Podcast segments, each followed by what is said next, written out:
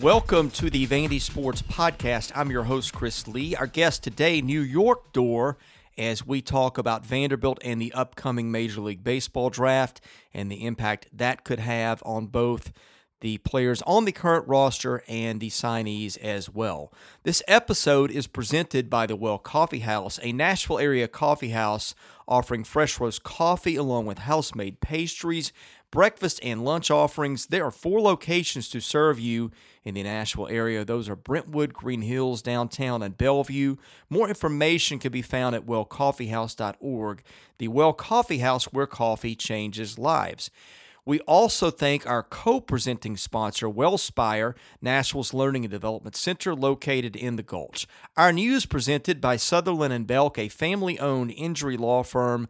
If you or a loved one has been hurt in an accident, call Taylor or Russell at 615 846 6200 to see what your rights are and if they can help. Well, not much news over the weekend. Vanderbilt did announce a $30 million revenue shortfall. George Plaster and I talked about that on Monday's podcast. Our guest line brought to you by Boll & Branch, started by Vanderbilt graduates Scott and Missy Tannen. Had no clue what I was missing until I got Boll & Branch sheets.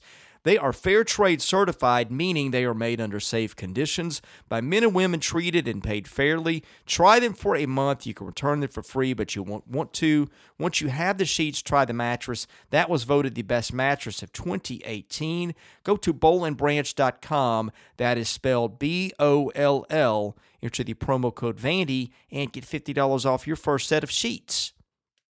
Our question and answer session with New York Dore is presented by Vanderbilt fan Josh Minton, an independent insurance agent operating out of Brentwood. Josh can take care of all of your insurance needs. Call him today at 615 933 1979. Email him at josh at hqinsurance.com. Follow him on Twitter at Joshua Minton HQ or at facebook.com JD Minton HQ. Josh is my insurance agent. Give him a try and tell him you heard about it on this podcast. New York Dore joins us as we talk some Vanderbilt baseball and specifically things related to the draft. Thank you for joining us, sir. Hope you're doing well. I'm doing as good as can be. Uh, I'm up here in New York and uh, living outside the city these days and taking my son and my dog on a walk. So if you hear any background noise, uh, it won't be other people because they're not allowed to be close to me, but uh, but you might hear some cars or some wind. What's harder to manage, the uh, son or the dog? Oh, without a doubt, the dog. My son just wants to hold my hand and pretend his sunglasses are a telephone. Uh, my dog looks to, she's 75 pounds and she looks to do a dead sprint at anything that moves. Um, so yeah, uh, I think she's, she's a little harder to manage. Well, let's get into things hard to manage. The Vanderbilt baseball roster would be one of those. Of course, we are still waiting on NCAA cha- uh, rules decisions. I guess not so much that, but we're waiting more on Major League Baseball and its decision on draft changes. And you've got some thoughts on the whole draft landscape and money deferral and things like that. I'll just let you start off the top with what people need to know. Well, yeah, and I think we can start with what what actual changes were implemented, what flexibility remains on both the MLB side and, and the NCAA side. First thing to remember on the MLB side is Major League Baseball negotiates with the Major League Baseball Players Association, not the Minor League Baseball Players Association or the NCAA Players Association or the NAIA or whatever the heck it is, or the high school, i.e., minor leaguers and amateurs are left completely out of the talks and the results typically reflect that. That's why minor leaguers are paid less than minimum wage.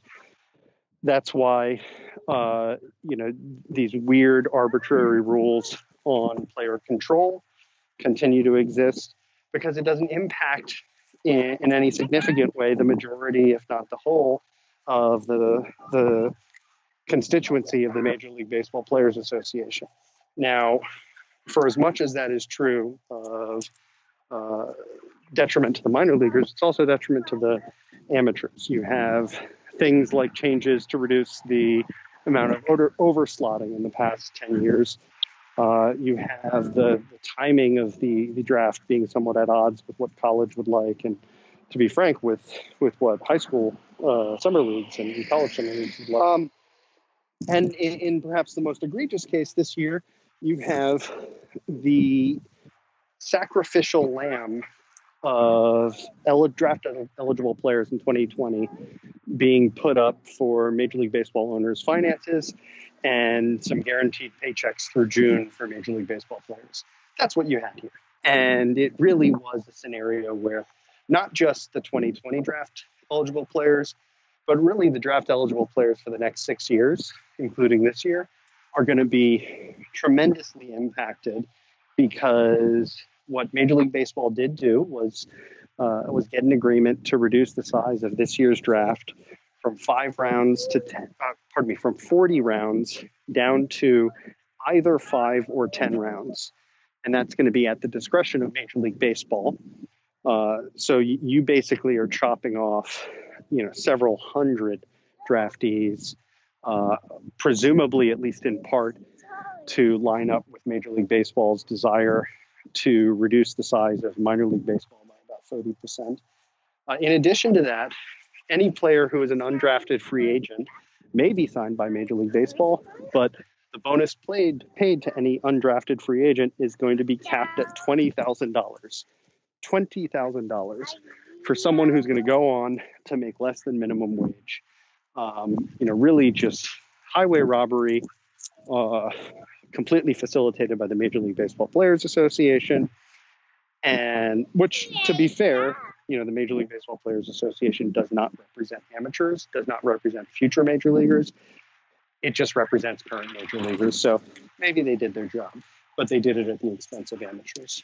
And no doubt. so the, the scenario we've got for, for this upcoming year is a very real possibility of about, um, you know, with with competitive balance rounds uh, what, what, does that come out to? Maybe 170 players will be drafted. I think it's 161, and I believe the the minimum salary for the last player I think was 310, 330, somewhere in that range. It was over 300, but I believe under 350.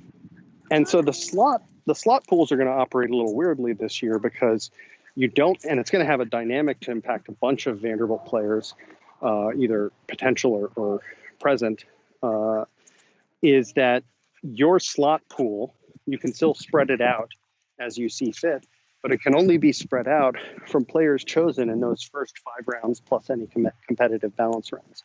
So, for example, I think the Houston Astros are going to be drafting a whopping three people this year uh, because they lost their first two rounds for being bad, bad cheaters, with the exception of Tony Kemp.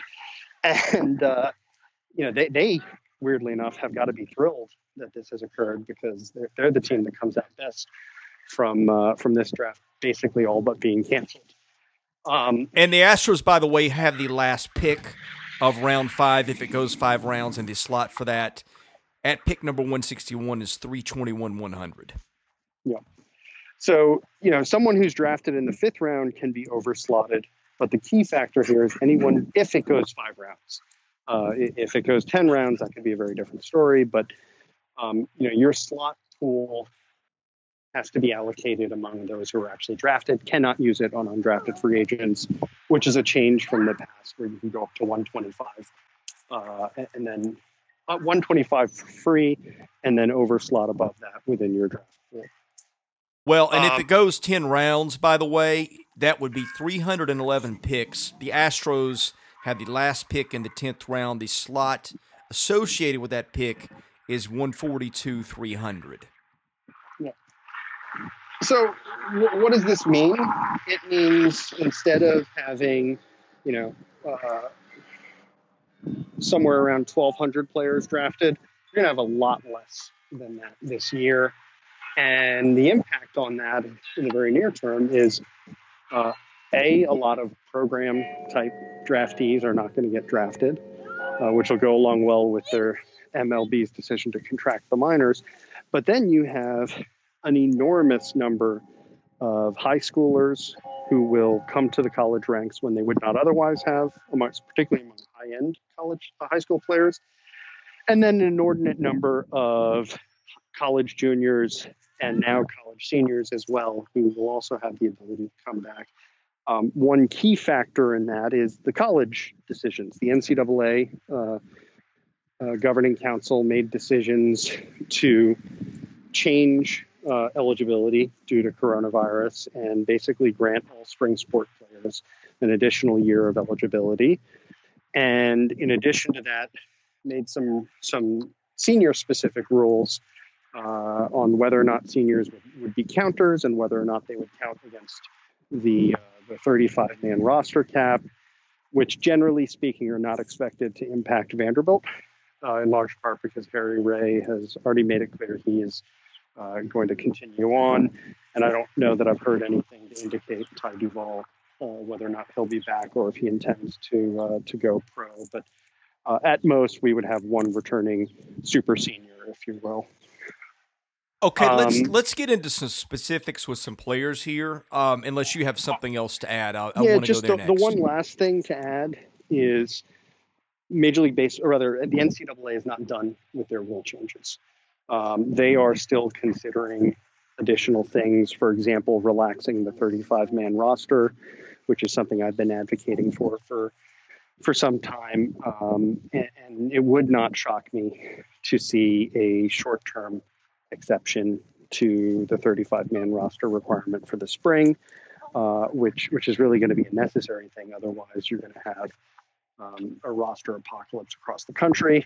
In addition, they are expected to finalize the one time transfer rule, which will allow college baseball players at one point, for one time in their career, to transfer without having to sit out as a red shirt.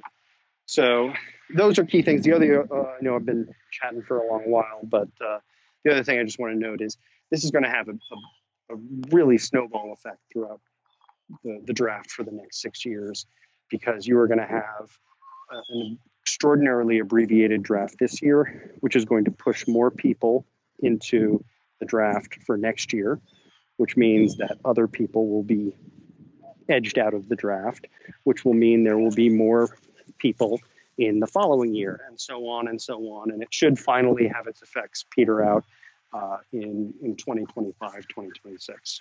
Well, and the draft, as I understand it, is about to get shorter either way, even without this. They're talking, what was it, 20, maybe 25 rounds? I think that's correct. Yeah. Uh, so, and I believe part of the deal was that they have Major League Baseball has the right. So the, the way it's structured is Major League Baseball has the right, but not the obligation to shorten this year's draft to five up to five rounds. It is expected that they will be choosing between five rounds and ten rounds. And on top of that, they have the right to shorten next year's draft to 20 rounds. Let's get into some individual players. Let's start with the easy ones. Uh, I'm going by Baseball America's rankings. Austin Martin, the number one player in the draft class by BA, two commitments next as it pertains to Vandy Robert Hassell at 16, Pete Crow Armstrong at 17, Enrique Bradfield at 55, Jake Eder at 71, Tyler Brown at 100. I think you mentioned this earlier. Tyler Brown put a post on his Instagram that made it sound like he's coming back. However, we don't think that's the case. We may have misread that. Uh, anybody among those six players that you expect to see at Vanderbilt next year, barring something unusual? So, the something unusual would be the draft changes. Um, and I don't expect to see any of those folks at Vanderbilt regardless. But, uh, you know, some, some immediate notes.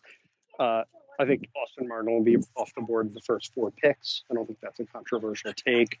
Um, if I'm drafting, I'm taking Asa Lacy number one. I thought he was the best player we saw last year. Uh, I thought he was the best player I, I saw in highlights this year. I think he's just fantastic and, and really ha- have thought that ever since uh, ever since we faced him. Um, but Austin obviously is a you know profiles as a future All Star. He, he's he's fantastic and he's going to do quite well. Um, you know, Robert Hassell. some say the best hit tool in the draft is either Hassell or Martin. Um, and, and, Hassell, just for Team USA, uh, had just a legendary summer last year. Um, you know, I would not expect. I think the, the chances of him arriving at campus are uh, slim and none. Pete Crow Armstrong is probably a little bit more controversial of a draft prospect in that uh, his hit tool has not really played to its ultimate capability. It's more projection than, than present. He had an outstanding uh, run in Korea with Team USA, uh, along with Hassell. The two of them really powered it, which I think helped his draft stock quite a bit because he really hadn't hit much in in his uh, his junior year through his summer before senior year, uh, prior to the the gold medal run. Um, I I tend to think that he will not be on campus. The fun factoid about him, as I think I may have mentioned before, his parents met on the uh, set of the TV show Heroes. His uh, his mother was uh, the mother of the cheerleader in that show, and his father was the first person who was killed in the show. Um, on top of uh, of that, you've got Enrique Bradfield as the third of the triumvirate of of outstanding uh, outfielders in this in this commit class. Of the three, I would guess that he's the one who's most likely to end up on campus because of the draft rule changes. Uh, just simply because he doesn't necessarily he's a little bit more of a high risk player, and that's one of the things that um, the assumption is teams will go more with safe picks, more college picks because they have fewer uh, actual draftees, and you would avoid people with a high ceiling and push more towards people with a high floor, uh, at least in theory, or someone who's more clearly projectable. Of the three outfielders, you have uh, a best tool among each of them. For Robert Hassell, you have the best hit tool in the class. He's definitely getting drafted in the first 20 picks, probably the first 15. Pete Crow Armstrong is the best glove in the uh, in the the draft class, at least among outfielders. He's a spectacular center fielder, uh, probably you know comparable to to Jeren Kendall in that respect out of high school. Um, you know, number of spectacular catches on the summer circuit.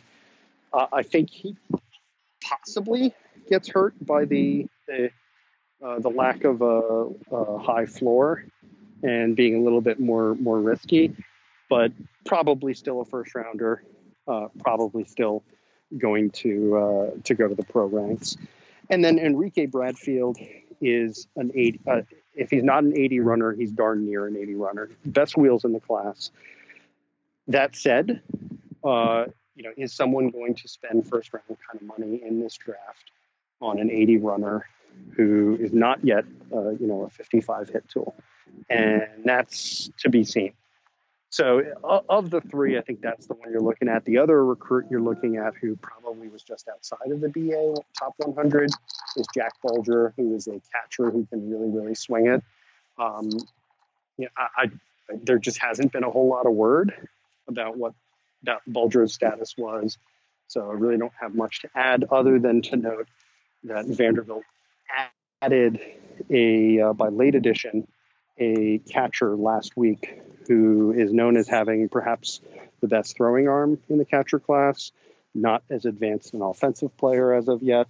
Um, and to me, that addition uh, this late in the game tells me uh, either that Corbs does not believe that Ty Duvall will be back, Corbs does not believe that Jack Bulger will arrive, or that Corbs believes that neither will be on campus in the uh, in the fall.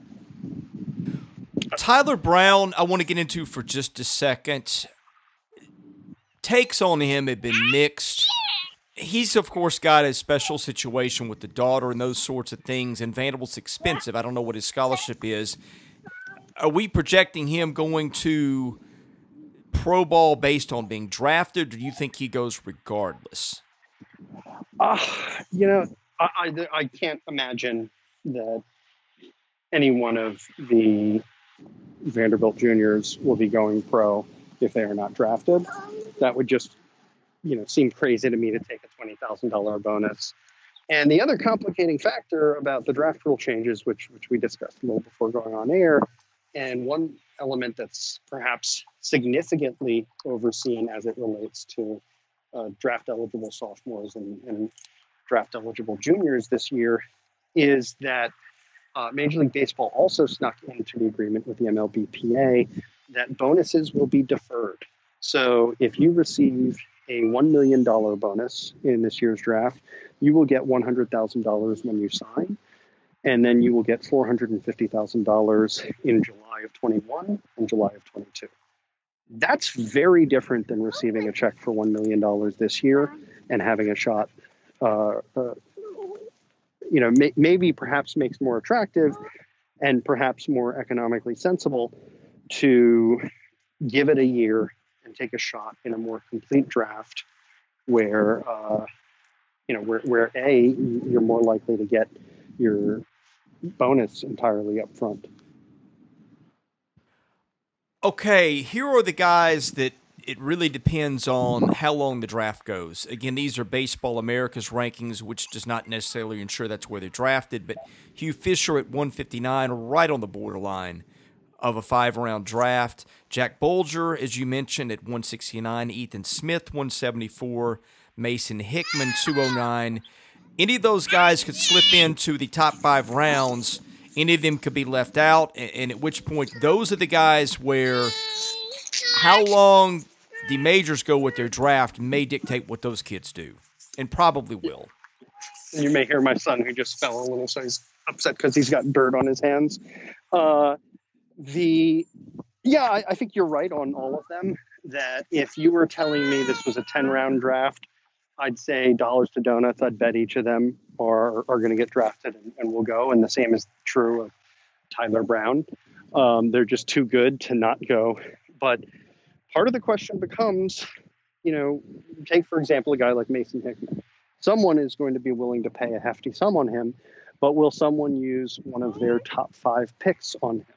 That's a difficult question, and it's not exactly the same the same thing.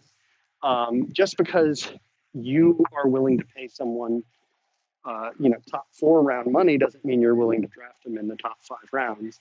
And for a guy like Hickman, who is, uh, you know, probably a more polished pitcher than all but a handful in the draft, and statistically was the, I believe D1 had him as the, the second best pitcher in all of college baseball after Reid Detmers and ahead of Mason Kumar Rocker at three uh, for the entirety of 2019 and 2020. Um, that's, you know, he's a guy who, who's a really attractive candidate, but he's also a very borderline day one kind of guy. He's really more of a day two kind of guy because he doesn't project to have a 98 mile an hour fastball. Uh, notwithstanding good spin rates, that's that out of a righty is not going to attract you know a whole lot of day one attention. I think if it's a 10 round draft, I would expect him to go, and I would expect someone to make it worth his while to go. It's a five round draft. I just don't know. And uh, you know, then when we're looking at Hugh Fisher, I think it's it's a numbers game. Um, I think from a talent perspective, he, if he were not injured, he would clearly be in a position to get drafted early and people have confidence in Tommy John recovery. So it would not shock me if he were drafted early. Uh, but I think he's probably more likely, weirdly enough, to be to be drafted than Mason Hickman if it's a five round draft. But he's also not without risk because he's off Tommy John, and uh, in a in a draft where people are eschewing risk, are people going to go with that? Um, and then finally, you know, Ethan Smith is, is uh, I've always been very high on him. I think he's uh, one of the more electric arms on this staff. And when I say that, that's a huge compliment. Uh, I think had this been a full season and had Ethan been able to perform up to his uh, abilities for that full season, he could have been a day one guy. Um, I think with all three of them is it, it's who who talks to him says, "All right, we really like you a lot. We want you to come in we're going to hit your number. I think that could hit for, happen for all three of them. Uh, it's hard to handicap because I think it's it's team by team. Anybody else that we are leaving out that could be a potential top five round draft pick? I can't think of anybody. It would have to probably be a high school kid, but anybody that you could see being there if it is a five round event. Uh, I don't. I, you know, uh, I'm wrangling the little guy, and I don't have my computer in front of me. Uh, I, I can't think. I mean, there, there's a there is a drop off in the recruits from the the guys who are you know first round type talents to the guys who are you know over slot risks but over slot risks in a in a normal draft not over slot risks in a five round draft. Um, you know the guys that i'm really excited for not really worried about right right here i mean the guys who are uh, the uh, the trademark my guys for this class are Nelson Berkwich, a lefty out of Florida, who's who's not going to go in a five round draft, and I would expect to be on campus. And then uh, Jack O'Dowd, who is uh, Dan O'Dowd's son, and will be playing, uh, you know, second base or shortstop for us. Um, he would probably be the next best of the recruits, but I don't see him going in, in the top five rounds. Well, let me give you a couple quickly. You mentioned O'Dowd, Grayson Moore, 99 on Perfect Game. Now, Perfect Game rates for college and not high school. So I don't know. I haven't seen Grayson Moore pop up in, in the BA 400, but I may not have looked down far enough. Miles Garrett, another one, not the pass rusher for the Browns, but uh, the right hander. Uh, instead. And then Patrick Riley, 146, is one that you mentioned. Uh, again, those are ratings as high school prospects, not as draft prospects. Those are just the other ones that are on the top of the list. And then, of course, uh, Ben Hanson, I'd almost forgotten about him. Uh, I think that's no, the no, kid. No. That's that's the brother. oh, that's the brother. Yeah, so we should actually r- raise that, and, and, I'm forgetting his first name right now at the moment. But I, uh, so Ben Hanson is the younger brother presumably he will also go on a two-year mission trip, but I don't know that for sure. His brother, two years ago, was a top 60, top 70 uh, uh, draft prospect who um, decided to go to a mission trip for two years. They're, they're Mormon and uh, chose to do his two-year mission rather than go into the draft or come to Vanderbilt immediately my understanding is he is expected to come in the fall. Uh, I don't think two years away from baseball that he will be a, an immediate draft prospect or that we should necessarily expect him to, to walk into campus like Kumar. Yeah, I, am with you. I can't remember the kid's name, but I saw Hanson pop up, and I was thinking that's the guy. I'd forgotten that was his brother. Um, you know, a couple of names that off the current roster that if they go to 10 rounds that come to my mind, Cooper Davis. You know, Eric Kaiser two months ago would have said that's crazy, but he was popping 98. All it takes is one team. Do you see those kids getting picked if it goes 10 rounds? Mm, maybe if it goes 10. I mean, Cooper Davis is actually a pretty intriguing guy. Uh, we never really got to see him for a full season, but he, he really produced He's got an electric speed, really fun to watch. Not a day one type candidate, but kind of a, a top 200 prospect kind of guy. Uh, and yeah, you, you could certainly see him go if uh, uh, if if the draft is out of 10 rounds. The last issue, this will not well, this guy will not be in play for the draft, but we think Jason Gonzalez will be back on the team next year, and that'll be a huge boost for them. It will indeed, and, and I do think that uh, that that at least is looking like it's the case. It uh, we'll be interesting to see how the roster shapes up. Uh, you know, we do have two guys in the portal. Um, that's Sterling Hayes and uh, and Chance Huff. Uh, Huff, uh, in particular, has been a guy with a really talented arm, but who sort of has difficulty harnessing his stuff. So, you know, I really hope the best for him that he can get to a program where he can get enough innings to, to hopefully harness that and uh, and do some big things. Hey, New York Dore, I know your time is scarce. I'll let you go. I'll give you the floor for last comments. And congratulations on getting through this by uh, apparently, from what I can tell from the audio, avoiding any sort of disaster. So uh, kudos on that, my friend. yes, indeed. Yeah, I, think for a, a, last word, I'd just note reigning national champions. Um, that, that's all I got to say. Is uh, not the way we'd want it, but yeah, we're we're still the reigning national champions. New York Dore has been my guest. Tell the people out there where they can follow you on Twitter. Always at VU Hawk Talk on the tweet box. He's New York Dore. I'm Chris Lee. Thank you for listening to the Vandy Sports Podcast.